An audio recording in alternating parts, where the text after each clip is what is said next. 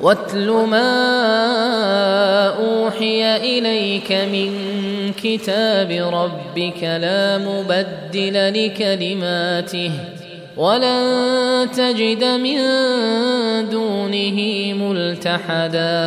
هذا كالنتيجة لقوله ولا يشرك في حكمه أحد. فقول أتلو يشمل التلاوة اللفظية والتلاوة العملية.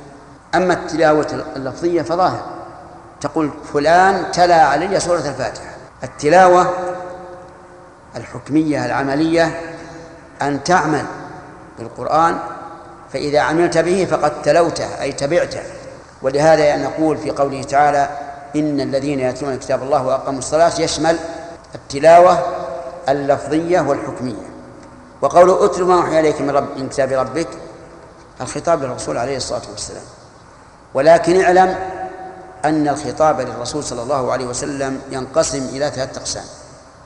الأول ما دل الدليل على أنه خاص به فهو خاص به.